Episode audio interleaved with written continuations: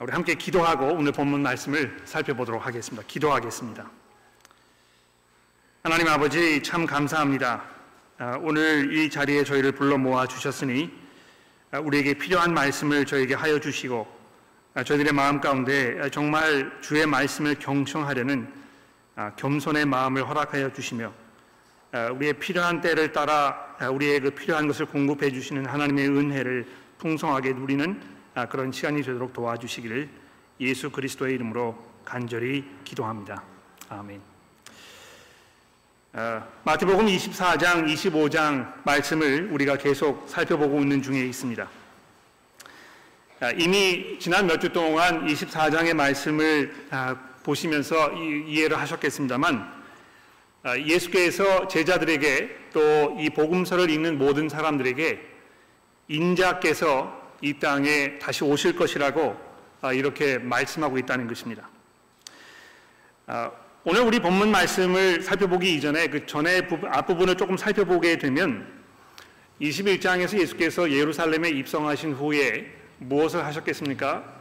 아, 사람들에게 이 하나님의 그 계획과 하나님의 목적이 이제 완성될 것에 대하여 예언하시면서 가장 먼저 처음으로 예루살렘 성전에 대해서 예수님 말씀하셨습니다. 그렇죠? 거기에 있는 그 상인들을 다 몰아내시고 아, 또 거기에서 어, 많이 활동하던 바리새인들이라든지 서기관들을 향하여 아, 신랄한 비판의 말씀을 멈추지 않으셨던 것입니다. 24장 아, 그 바로 앞부분인 그 23장 이 37절에 보시면 예루살렘을 향한 예수님의 그 마음이 이렇게 나타나 있지 않습니까? 성경을 가지고 계시니까 한번 보십시오. 예루살렘아 예루살렘아 선지자들을 죽이고 내게 파송된 자들을 돌로 치는 자여 암탉이 그 새끼의 날개를 아래 몸같이 내가 너희 자녀를 모으려고 한 일이 몇 번이었더냐? 그러나 너희가 원치 아니하였도다. 보라 너희 집이 황폐하여 버려진 바 되리라. 내가 너희에게 이르노니 이제부터 너희는 찬송하리로다. 주의 이름으로 오시는 이여 할 때까지 나를 보지 못하리라 하시니라. 그러니까 여러분이 얼마나 이것이 그 심각하고 중대한 아, 이런 사건입니까? 예수께서 이 하나님을 예배하는 예루살렘 성전, 아, 정말 이것이 아니고는 하나님을 만날 수 없는 그런 중대한 아, 이런 성전 건물에 오셔가지고 아, 그 성전을 향하여 하나님께서 아, 예수께서 이것이 이제 다 소용없게 될 것이라고 이렇게 선언하고 계시는 것입니다. 그래서 그것뿐만이 아니고요. 아, 그것도 모자라서 24장 첫 부분에 보시면 아, 이렇게 되어 있지 않습니까? 예수께서 성전에서 나와서 가실 때에 제자들이 성전 건물을 가르쳐 보려고 하고 나오니 대답하여 이르시되 너희가 이 모든 것을 보느냐? 내가 진실로 너희에게 이르노니 돌 하나도 돌 위에 남지 않고 다 무너뜨려지리라. 여러분 보십시오. 사람들이요. 아, 정말 가장 중요하게 생각하고 자기 신앙의 가장 핵심이었다고 생각했던 이 성전을 향하여 예수께서 이게 다 무너져 버릴 것이라고 이렇게 이야기하셨을 때 그 자리에 있던 제자들이 그것을 듣고 얼마나 충격을 받았겠습니까? 도대체 그러면 우리가 어떻게 하나님과 관계할 수 있단 말인가? 우리가 어떻게 하나님의 은혜를 누리고 우리가 어떻게 그분과 이 하나님의 백성으로서 하나님과 동행하는 삶을 살 것인가? 아, 이런 질문이 마음속에 드러나지 않았겠습니까? 아, 이거 그렇 다면 정말 이제 하나님과 우리와의 관계가 끝나버리고 우리가 더 이상 하나님의 백성으로 살 수 없는 이런 긴박하고 처참한 이런 상황에 가는 것이 아닌가 이런 염려가 있었을 것입니다. 그래서 어, 3절에 그 보시면 예수께서 감람산 위에 앉으셨을 때에 제자들이 조용히 와서 이 문제에 대하여 질문을 하지 않습니까? 근데 여러분 아, 이 질문의 내용을 잘 이해하지 않으시면 이 24장과 25장에서 예수께서 하시려고 하는 이 말씀에 대해서 우리가 굉장히 혼란스러워질 수 있습니다. 아, 뭐라고 치면 들어보십시오. 우리에게 이르소서 어느 때에 이런 일이 있겠사오며 그렇죠. 이 첫 번째 질문입니다. 어느 때에 이런 일이 있겠습니까? 즉 예수님 집 성전이 다 무너져 버릴 것에 대해서 말씀하셨는데요. 제자들이 그걸 듣고 아, 예수님 언제 그러면 이 성전이 무너지는 이 끔찍한 일이 아, 닥치겠습니까? 이렇게 물어본 것입니다. 그런데 재밌는 것은요. 거기에서 끝나지 아니하고 그 다음에 뭐라고 물어보고 있습니까? 또 주의 임하심과 그렇죠. 또 세상 끝에는 무슨 징조가 있사오리까 이렇게 이 세 가지 문제에 대해서 제자들이 예수님께 질문하고 있다는 것입니다. 성전이 무너지는 것, 주께서 오시는 것, 세상이 끝나는 것, 이 세 가지 사건이 동일한 사건인가, 또는 별개의 사건인가, 또 서로 연관이 있는 사건인가, 이것을 우리가 잘 생각해 보는 것이 이 24장과 25장에서 예수께서 하시려고 하는 이 말씀의 아, 이그 그 의미를 푸는 굉장히 중요한 열쇠가 될 것입니다. 뭐이 어, 신목사님께서 설교하시면서 여러 가지 그 중요한 것들에 대해서 많이 설명하셨기 때문에 아, 제가 더 자세히 설명을 드리지는 않겠습니다. 그런데 한 가지 중요한 것은 아, 쭉 넘어가서 이제 오늘 본문 말씀 바로 앞부분인 이 30, 29절 말씀부터 보십시오. 아, 환란의 날 후에 즉시 해가 어두워지며 달이 빛을 내지 아니하며 별들이 하늘에서 떨어지며 하늘의 권능들이 흔들리리라 그때에 인자의 징조가 하늘에서 보이겠고 그때 땅의 모든 족속들이 통곡하며 그들이 인자가 구름을 타고 능력과 큰 영광으로 오는 것을 보리라 이렇게 예수께서 말씀하셨다는 것입니다. 그러니까 그냥 예수님께서 뭐 지어서 막 이렇게 얘기하신 것이 아니고요. 아, 아마 여러분 잘 아시겠습니다만 예수님 이 말씀을 하셨을 때 구약 성경의 굉장히 중요한 부분들을 인용하시면서 예수께서 얼마만큼 성경을 사랑하셨고 성경을 깊이 읽으셨고 거기에 대해서 많은 생각을 하셨고 거기에 대한 깊은 이해가 있었는지 우리가 알게 되지 않겠습니까? 예수께서 가지고 계셨던 그 모든 생각, 그 모든 가르침들이 어디로부터 온 것이겠습니까? 그냥 하늘에서 뚝 떨어진 것이 아니고요. 그분께서 구약 성경을 잘 읽으시면서 하나님께서 아 이런 계획을 가지고 계셨구나. 내가 바로 이것을 성취하기 위하여 이 땅에 온 것이구나. 이 점점 점점 깨달아 알게 되셨다는 것입니다. 그런데 특히 여기에서 이제 그 30절에 보시면 인자의 징조가 하늘에 보이겠고 땅의 모든 족속들이 통곡하며 이렇게 되어 있는데요. 아, 이 스가랴서에 있는 말씀을 좀 인용하고 있는 것입니다. 이 뭐 시간이 없으니까 제가 그 부분을 잘뭐 자세하게 설명드리지 않겠습니다만 어떤 때가 되게 되면 자기가 이 찌른 하나님의 이 옆구리를 찔러서 그 저질렀던 그 끔찍한 일들을 사람들이 깨달으면서 거기에 대해서 통곡하고 회개하고 하나님 앞에 용서를 구하는 아, 그런 때가 올 것이라고 이야기하고 나서 그 다음에 또 연이어서 다니엘서의 7장에 있는 말씀을 인용하고 있습니다. 여러분 굉장히 중요한 부분이기 때문에 아, 제가 이제 성경 한 군데만 아, 찾아보시도록 부탁을 드리겠는데요. 여러분 그 다니엘서 7장의 말씀을 저와 잠시 한번 살펴봐 주시겠습니까? 다니엘서 7장에 보시면 아, 이런 말씀이 있습니다. 제가 9절 말씀부터 읽도록 하겠습니다. 다니엘서 7장 9절입니다. 내가 보니 왕좌가 놓이고 예적부터 항상 계시니가 좌정하셨는데 그러니까 이 다니엘 선지자가 지금 환상을 보고 있는데요. 눈을 들어서 보니까 천상에 하나님의 그 보좌가 이렇게 있고 거기에 예적부터 항상 계셨던 영원하신 이 하나님께서 거기에 앉아 계셨다는 것입니다. 그의 옷은 이 희기가 눈 같고 그의 머리털은 깨끗한 양털 같고 그의 보좌는 불꽃이요 그의 바퀴는 타오르는 불이며 불이 강처럼 흘러서 그 앞에 나오며 그를 섬기는 자들이 천천히요 그 앞에 모이는 선자는 만만이며 심판을 베푸는 책들이 그 앞에 펼쳐 놓여 있더라. 여러분 이 장엄한 광경을 한번 상상해 보십시오. 네. 이 엄청난 하나님께서 그 능력과 위엄으로 하나님의 이 심판의 왕자 위에 앉으셔서 천하를 호령하시면서 이 세상을 심판하시기 위하여 그 책을 다 펴놓으셨다는 것입니다. 거기에 사람들의 모든 생각과 행동과 이것들이 다 적혀 있었겠지요. 그때 내가 작은 뿔을 말하며 큰 목소리로 어, 말미암아 주목하여 보는 사이에 짐승이 죽임을 당하고 그 시체가 상한 바 되어 타오르는 불에 던져졌으며 그 남은 짐승들은 그의 권세를 빼앗겼으나 그 생명은 보존되어 정한 시기까지 이르기를 기다리게 되었더라. 그러니까 이 바로 앞에 보내 보시면 아, 어떤 그 하나님을 대적하는 이 인간의 모든 세력들, 어떤 생각, 인간의 이그 아, 아, 노력들, 뭐 이 권세자들 이런 사람들을 짐승으로 표현하고 있는데요. 이 짐승들이 이 하나님의 보좌 앞에서 다 굴복을 당하고 아, 이그 힘을 다 뺏기는 권세를 뺏기는 이런 장면이 지금 설명이 되고 있습니다. 그런데 중요한 것은요. 그 다음에 등장하는 이 13절의 말씀입니다.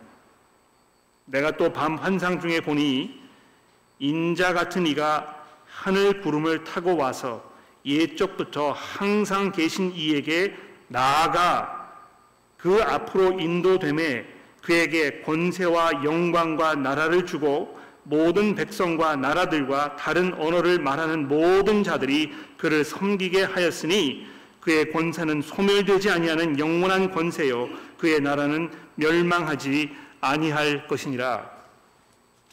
그러니까 지금 이 결정적인 순간에요.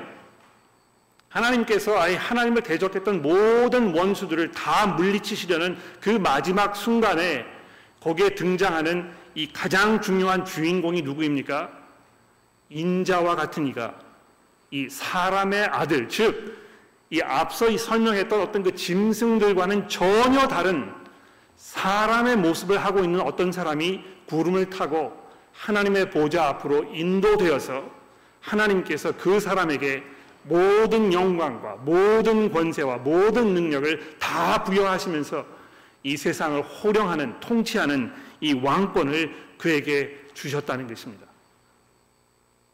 자, 제가 왜 이 말씀을 드리냐 하면 지금 예수께서 이 마태복음 24장에서 이 다니엘서 7장에 있는 이 내용을 지금 인용하고 계신 것입니다. 너희가 인자가 부름을 타고 큰 능력과 영광으로 오는 것을 보리라 이렇게 하셨을 때 예수께서 지금 무엇을 염두에 두고 말씀하셨겠습니까? 예.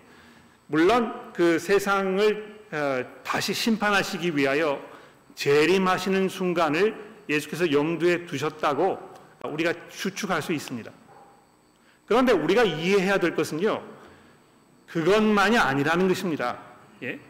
예수께서 부활하신 후에 하늘로 승천하셨잖아요. 그렇죠? 그런데 이 창, 사도행전에 보시면 예수께서 승천하실 때에 무슨 일이 있었습니까?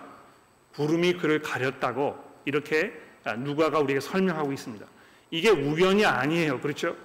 지금 예수께서 부활하셔서 하나님의 보좌로 인도되는 승천하셔서 하나님의 보좌 우편에 앉으시는 그래서 하나님으로부터 이 모든 영광과 권세를 비로소 받으시는 그 장면이 지금 설명되면서 이 구름이 그를 가렸다고 이야기하는데 아마 분명히 이 다니엘서 7장에 있는 이 사건을 염두에 두고 그렇게 기록을 했을 것입니다.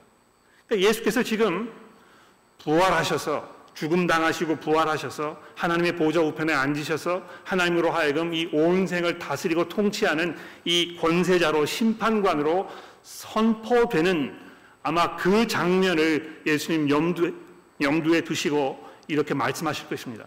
너희가 인자가 구름을 타고 영광 중에 큰 능력으로 이 땅에 오는 것을 아 죄송합니다. 이 땅에 오는, 예, 오는 것을 너희가 볼 것이다.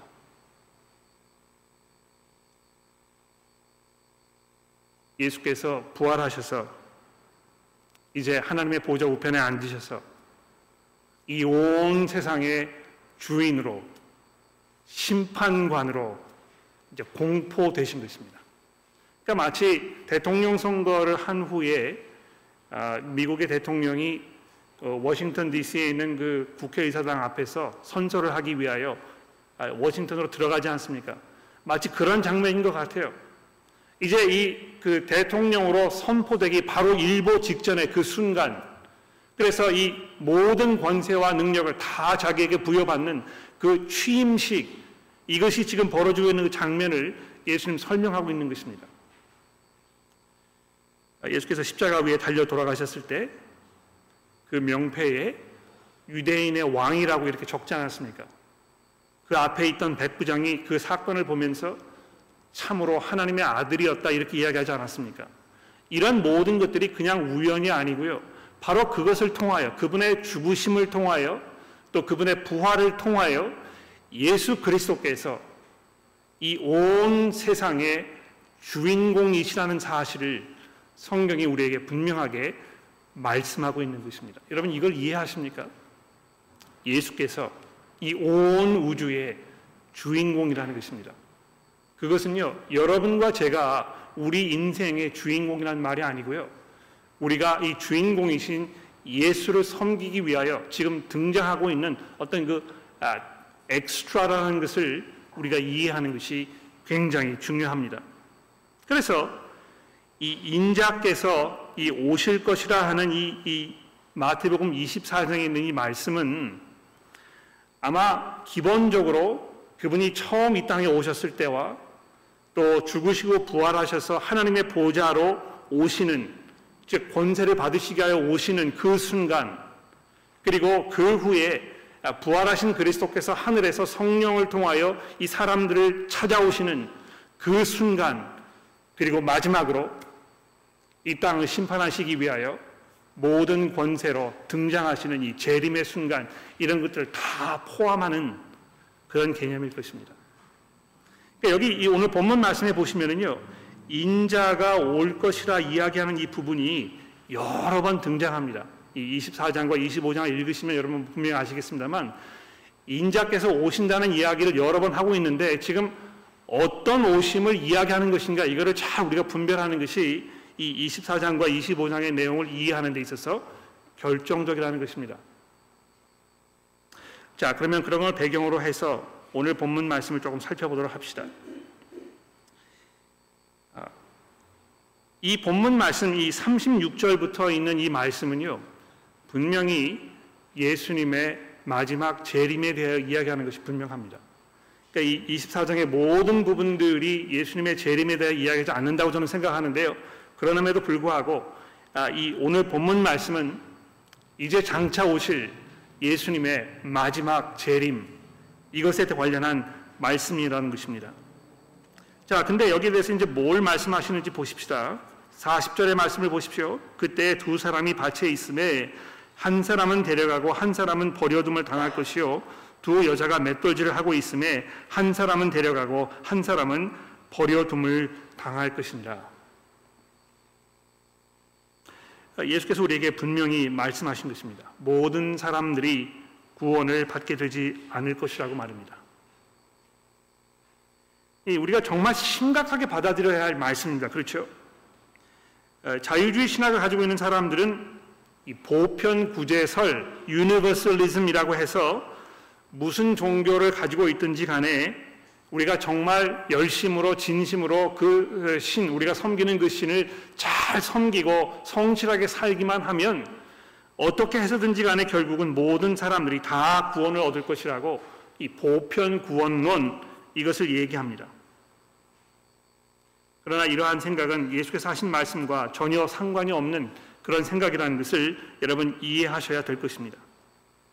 모두가 다 구원을 받는 것이라면 두 사람 중에 한 사람은 뒤에 남겨둘 것이라고 이야기하신 이 예수님의 경고는 아무런 의미가 없게 될 것입니다. 예수님의 이 말씀은요, 교회 안에 있는 우리 모두에게도 매우 심각한 의미를 던져주고 있습니다. 예수께서 복음을 통해서 약속하신 것을 믿음으로 마음속에 잘 간직하며 소망 중에 살고 있는 이들은 아무런 염려를 할 필요가 없습니다만 이 교회 안에도 기독교인이라는 이름만 가지고 있는 사람들이 무수히 존재한다는 것입니다. 교회 생활에는 익숙하지만 예수의 충성된 제자로 살고 있지 않은 사람들이 분명히 존재하는 것입니다. 마치 이 곡식과 가라지가 이 땅에 공존하고 있는 것처럼 이 교회라는 것도 이것이 믿음의 공동체이지만 우리가 문을 들어올 때에 이것을 일일이 확인하고 물어보고 또 뭐 그렇지 않으면 쫓아내고 이런 것이 아니기 때문에 이 자리에 이렇게 앉아 있는 사람들 돌아보았을 때 정말 누가 믿음을 가지고 있는 사람인지 이런 걸 우리가 잘 분간하기 어렵다는 것입니다.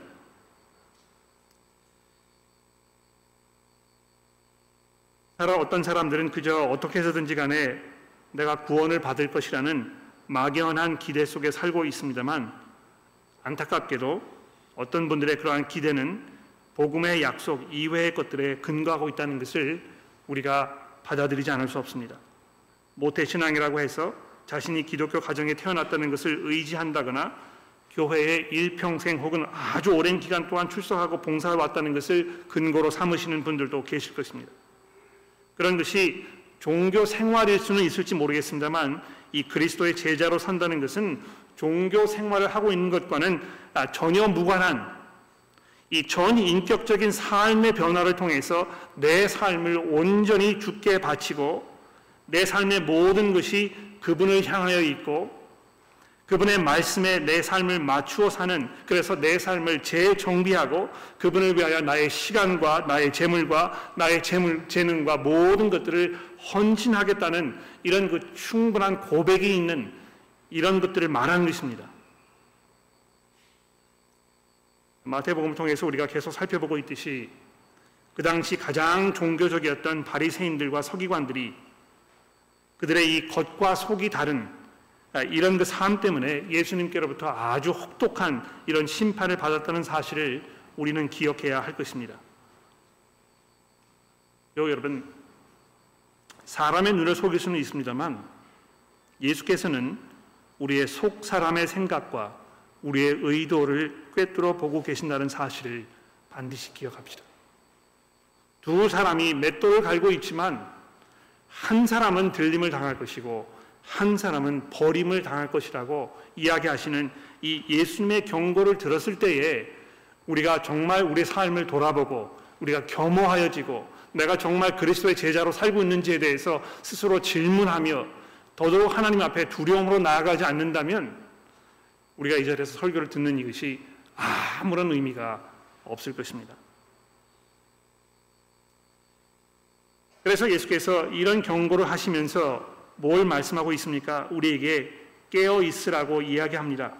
42절의 말씀을 보십시오. 그러므로 깨어 있으라 어느 날에 너희 주가 임할는지 너희가 알지 못함이니라. 여기 보십시오. 여기도 이제 보면 너희 주가 임할 것이다 이렇게 이야기하고 있는데 여기 임한다는 이 말 그분께서 오실 때가 언제인지 우리가 알지 못한다는 것입니다. 아마 이 제자들이 처음 이 이야기를 들었을 때는 그저 마지막 순간, 이 세상이 다 멸망하는 그 마지막 순간, 먼 후에 어떤 순간, 이런 것들을 염두에 두고 있었을 것입니다. 그러나 제가 설교 첫 부분에서 말씀드렸듯이 지금 예수께서 생각하고 계시는 제자들을 향해 생각하고 계시는 이 말씀은 내가 언제 죽음을 당하고 부활하여 하나님의 보좌 앞으로 올라가서 이 권세를 받고 영광 중에 이 세상을 호령하게 될 순간이 언제일지 너희가 잘 알지 못하기 때문에 지금부터 깨어 기도하라고 이렇게 말씀하고 있는 것입니다. 1차적으로 제자들이 이야기를 들었을 때요. 지금 당장 벌어질 이 가장 끔찍한 그 사건, 예수 그리스도의 십자가 사건을 두면서 그것을 이해하고 그것을 준비하기 위하여 기도하며 깨어 있어야 될 것을 지금 예수님 경고하고 있었을 것입니다. 아, 우리가 이번 그 시리즈에서는 뭐 카바를 하지 않겠습니다만 이제 마지막 마태복음 마지막 부분이 남아 있는데 아, 예수께서 아, 이, 이 말씀을 마치시고 나서 겟세만의 동산에서 체포되시고 고난을 당하시면서 마태가 그 사건을 우리에게 쭉 설명하면서 계속해서 이 시간에 대해 얘기합니다. 지금이 몇 시였더라, 몇 시였더라. 과연 이 순간이 예수께서 정말 하나님의 그 모든 아, 계획과 목적을 완성시키시는 그 순간인가? 그분이 정말 이 하나님의 영광을 누리면서 이 땅에 오실 그 순간인가 이것을 자꾸 사람들로 하여금 바라보고 깨닫고 기다리도록 이 마태복음이 기록되어 있다는 것입니다. 우리가 어떻게 하면 깨어서 준비하며 이제 오실 그리스도 이분을 기다릴 수 있겠습니까? 이 43절의 말씀을 보십시오. 너희도 아는 바니 만일 집 주인이 도둑을 어느 시각에 올 줄 알았더라면 깨어 있어 그 집을 뚫지 못하게 하였으리라. 이러므로 너희도 준비하고 있으라. 생각지 않은 때에 인자가 오리라. 충성되고 지혜 있는 종이 되어 주인에게 그 집 사람을 맡, 아, 그집 사람들을 맡아 때를 따라 양식을 나누어 줄 자가 누구냐? 주인이 올 때에 그 종이 이렇게 하는 것을 보면 그 종이 복이 있으리로다. 내가 진실로 너에게 이르노니 주인이 그 모든 소유를 그에게 맡기리라. 어떻게 하는 것이 깨어 준비하는 것입니까? 또 더 중요하게 여러분들은 정말 깨어서 준비하며 살고 계십니까? 이 굉장히 중요한 문제예요, 그렇죠? 내가 정말 깨어 있고 예수께서 오실 날을 내가 잘 준비하며 내가 충성되고 지혜로운 종으로 지금 내 삶을 살고 있는가? 막상 그분께서 오셨을 때에 내가 허둥대면서 내가 그분 앞에 뭘 가지고 나갈 것인가? 이렇게 이야기하는 것은 it's too late. 그렇죠? 그러니까 지금 내가 어떻게 하고 있는가? 내가 뭘 하면서 살고 있는가? 무엇이 나의 삶을 주관하고 있는지를 우리가 이 시간 분명히 돌아보아야 할 것입니다. 아, 이 말씀을 하시면서 예수께서 아, 오늘 아침에 읽은 이 창세기 6장에 노아의 홍수 사건을 말씀하고 있지 않습니까? 홍수 전에 노아가 방주에 들어가던 날까지 그 날까지 지금 막 비가 쏟아지려고 하는 그 마지막 순간까지도 사람들이 먹고 마시고 장가 들고 시집 가면서 아무런 개념 없이 아무런 두려움 없이 아무런 준비 없이 그냥 허송 세월을 보내고 있었다는 것입니다. 그 예수께서 어, 지금 들고 있는 먹고 마시며 장가 들고 시집 가는 왜 이 네 가지를 말씀하셨을까? 아, 아마 이것이 그 인간 삶에 있어서 가장 기본적이고 가장 보편적인 아, 그런 그, 그 생활의 일부분이었기 때문에 그랬던 것 같아요. 그렇죠? 그냥 사람들이 평상시대로 살았다는 것입니다. 예. 그냥 이 먹고 마시는 문제, 의식주의 문제, 또 결혼하고 장가해서 다음 세대를 낳고 키우고 이렇게 하는 인간으로서의 어떤 기본적인 삶, 그냥 여기에 몰두하면서 살고 있었다는 것입니다. 마지막 순간까지 하나님의 심판이 지금 코앞에 닥쳐 있는데도 그 경고를 듣지 아니하고 오히려 거기에 코 웃음 치면서 마치 이것이 벌어지지 않을 일인 것처럼 또는 내 세대에는 이루어지지 않을 것인 것처럼 생각하면서 그냥 허송 세월을 보내고 있었다는 것입니다. 여러분 아마도요 노아의 방주가 그 아라라산 제일 꼭대기 위에 이렇게 서 있었을 때 바로 그것이 노아 시대에 있던 사람들을 향한 이 복음의 선포였을 것입니다. 그렇죠? 바로 그것이 그 사람들을 향한 하나님의 이, 이 복음 선포였다는 것입니다. 바로 거기에 구원의 약속이 있고 동시에 바로 거기에 하나님의 심판의 경고가 있었던 것입니다. 사람들이 그것을 바라보면서 무슨 생각을 했겠습니까? 야, 이, 그, 무슨 일이 벌어지려나? 왜 저기에다가 배를 졌지? 내가 저 배에 타야 되는 것인가? 그런 생각 가지고 있던 사람들에게는요, 이것이 복음의 구원의 약속이었을 것입니다. 얼마나 이것이 좋은 소식인가? 온 세상이 다 멸망하게 될 것인데 하나님께서 나를 거기에 부르셔서 그러니까 벗어날 수 있는 이 길을 마련해 주셨으니 이것이 얼마나 놀라운 은혜인가 축복인가 그러나 그것을 바라보면서 미쳤군 쓸데없는 짓을 하고 있네. 왜 저러지? 이건 나와 상관없는 일이야. 나는 그저 밭 깔고 집 농사 짓고 제 자식들 키우고 이렇게 그냥 살 거야. 이렇게 한 사람들에게는 피할 수 없는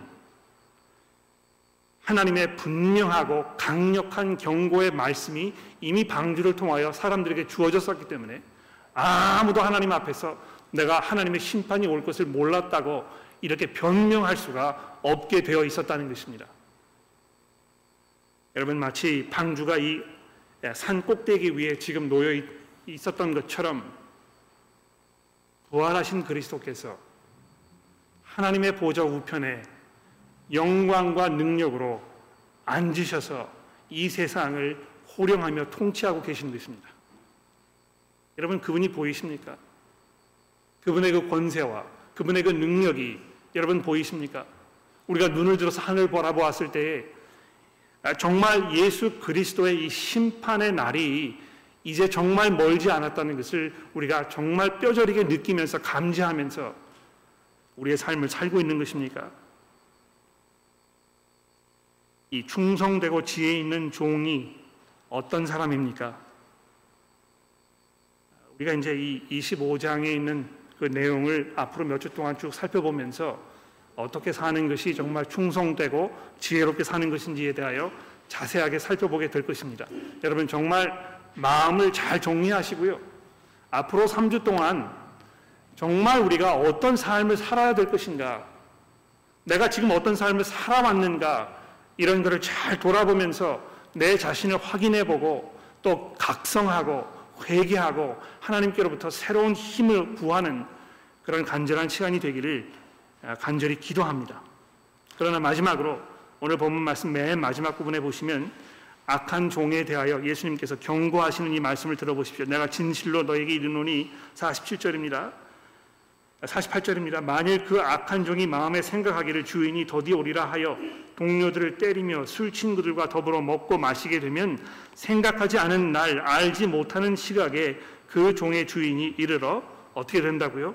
어미 때리고 외식하는 자가 받을 벌에 처하리니 거기에서 슬피 울며 이를 갈게 될 것이다. 여기 이 슬피 울며 이를 간다는 이 예수님의 이 표현은요. 지옥을 말하는 것입니다. 그렇죠?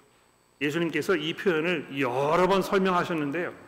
이 설명을 하실 때마다 이 지옥에 대해서 말씀하고 계신 것입니다. 여러분 그것이 얼마나 끔찍한 곳인지요. 사람들이 이를 갈 것이라는 것입니다. 여러분 이를 한번 갈아보십시오. 네? 지금 앉으셔서요. 입술을 꽉 깨무시고요. 이를 한번 갈아보십시오. 여러분 이 한국말 표현 중에 이를 간다는 표현처럼 끔찍한 표현이 없다고 저는 생각해요. 얼마나 고통스러우면, 얼마나 후회가 되면, 얼마나 원망스러우면, 얼마나 이것이 두려운 것이면 거기에서 일을 간다고 예수께서 말씀하셨겠습니까? 아, 이러한 예수님의 말씀이 그냥 하찮은 그런 경고의 말씀이 아니라는 것을 우리가 기억하면서 우리가 정말 충성되고 지혜 있는 종으로 우리의 남은 삶을 어떻게 살 것인가 이런 것을 충분하게 돌아보고 생각하는 앞으로 몇 주의 시간이 되기를 간절히 기도합니다. 기도하겠습니다. 하나님 아버지, 예수께서 하신 이 경고의 말씀, 또 이 위로의 말씀을 저희가 잘 경청하도록 도와주옵소서. 부활하신 그리스도께서 하나님의 보좌 우편에 이미 앉으셨다는 사실을 우리가 바라보며 그분의 영광을 바라보면서 우리가 허송세월을 하지 않도록 저희를 도와주옵소서. 하나님의 저희로 하여금 깨어 준비하며 그리스도를 기다리는 삶을 살게 하시고 우리가 그리스도를 만났을 때에 정말 충성되고 지혜 있는 종이라는 칭찬을 누릴 수 있도록 하나님의 저희를 인도하여 주옵소서. 예수 그리스도의 이름으로 간절히 기도합니다.